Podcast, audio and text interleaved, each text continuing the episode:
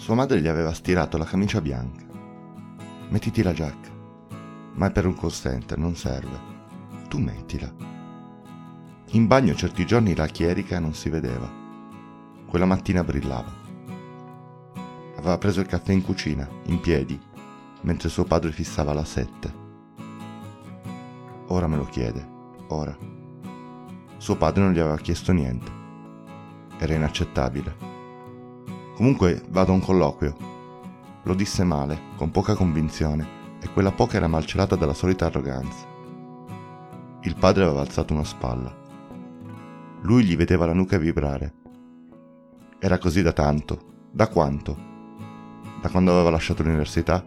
Forse da prima. Non te ne frega niente?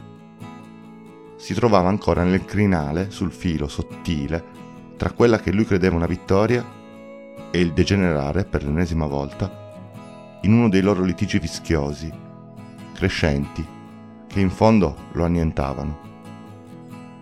Sua madre, acuta come un insetto, aveva avvertito i segnali. Era entrata in cucina di fretta. Li aveva guardati dalla porta un istante.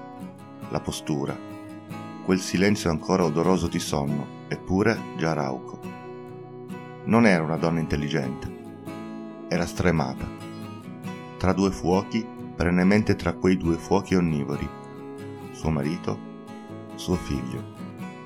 Lui invece era un ragazzo intelligente, ma non abbastanza stremato, dal dare e ricevere mortificazioni. Va bene, non te ne frega un cazzo. Io vado a cercare un lavoro e a te non importa.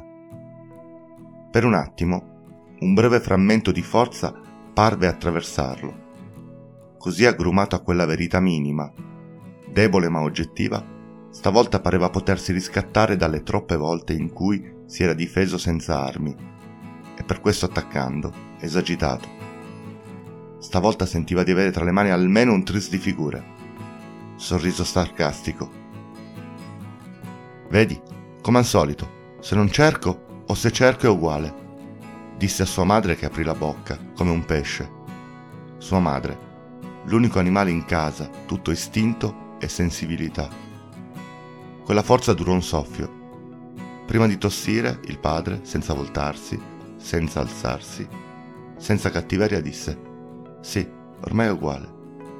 Fu il di donne. E mentre saliva la vergogna, si ricordò, nitidamente, che non aveva i soldi per le sigarette e i biglietti dell'autobus. O per le une o per gli altri. A piedi non si poteva andare fino in piazza benefica. Non sarebbe mai arrivato in tempo. Avrebbe dovuto chiedergli a suo padre. Posò la tazzina. Mamma, hai visto la borsa grigia? L'animaletto di casa capì immediatamente. Uscirono dal cucinotto insieme. La madre estrasse silenziosa il portafogli dalla borsa. Gli diede 5 euro. Sperava almeno in 10. La madre glieli mise in mano con la solita manovra del prendi, prendi e zitto, non ti preoccupare. Lui avrebbe dovuto replicare con l'altrettanto solita manfrina no, tranquilla, li ho. Non ne ebbe la sfrontatezza. Uscì e l'androne, le scale, il palazzo, il mondo gli sembrarono più grandi, spogli, nitidi.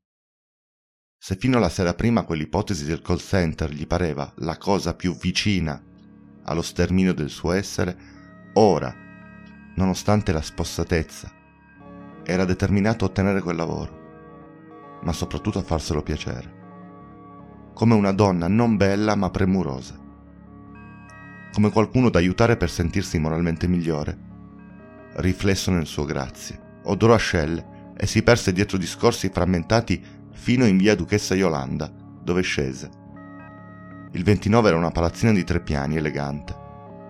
La Contacto aveva l'unico citofono scritto a mano e attaccato con lo scotch. Seminterrato. Scrivanie da uscire, telefoni a tastiera, macchie di caffè, sigarette spente male, cinque ragazzi tutti dita e occhi e un uomo biondo con la coda. Una specie di sicario. Piacere, Alioscia, poi gli spiegò il lavoro. Una prova di mezza giornata lui vide le pile di pagine bianche, logore, un calendario dei carabinieri, un orologio. Buongiorno, mi chiamo nome di fantasia. Sono dell'ufficio, mi raccomando, non agenzia, delle entrate. La tranquillizzo subito, non è questione di tasse. Stiamo chiamando i contribuenti regolari come lei per proporre la guida per la compilazione del modello unico. Sono tre uscite, 145 euro. Le paga anche a rate, noi gliele facciamo avere comodamente a casa. Tutto scritto in un foglio, non c'era da sbagliarsi. I nomi a caso dagli elenchi. Tu sei in prova, inizia dal difficile, tieni il Molise. La prima telefonata fu terribile, subito un insulto. Dopo un'ora e mezza iniziò a sentire una pena fortissima per quella gente. Stava per avvisare un vecchio che continuava a ripetergli Mi scusi, sono anziano, non capisco, è una multa, quanto devo pagare, mi aiuti, gli ricordò suo padre, suo padre di quella mattina. Voleva salvarlo da quella truffa, da se stesso. Stava per farlo. È uno scherzo, era pronto a dire. Per fortuna alzò gli occhi. Si accorse che Alyosha, dietro una porta a vetri, stava controllando serio, con un telefono collegato alla sua chiamata. Dismise l'empatia, finse entusiasmo. Andò avanti fino alle 13. Per me vai bene, puoi venire da domani. Sono 3,40 al mese e 10 per ogni abbonamento. Non so, non so se sono portato, balbettò. Per me vai bene. Non ho venduto niente, venderai. Uscì, deciso a non tornare più. Si tolse la giacca. Avrebbe camminato. Risparmiava un biglietto. Podcast Don't Tell è un progetto di Vito Ferro a cura di Trama.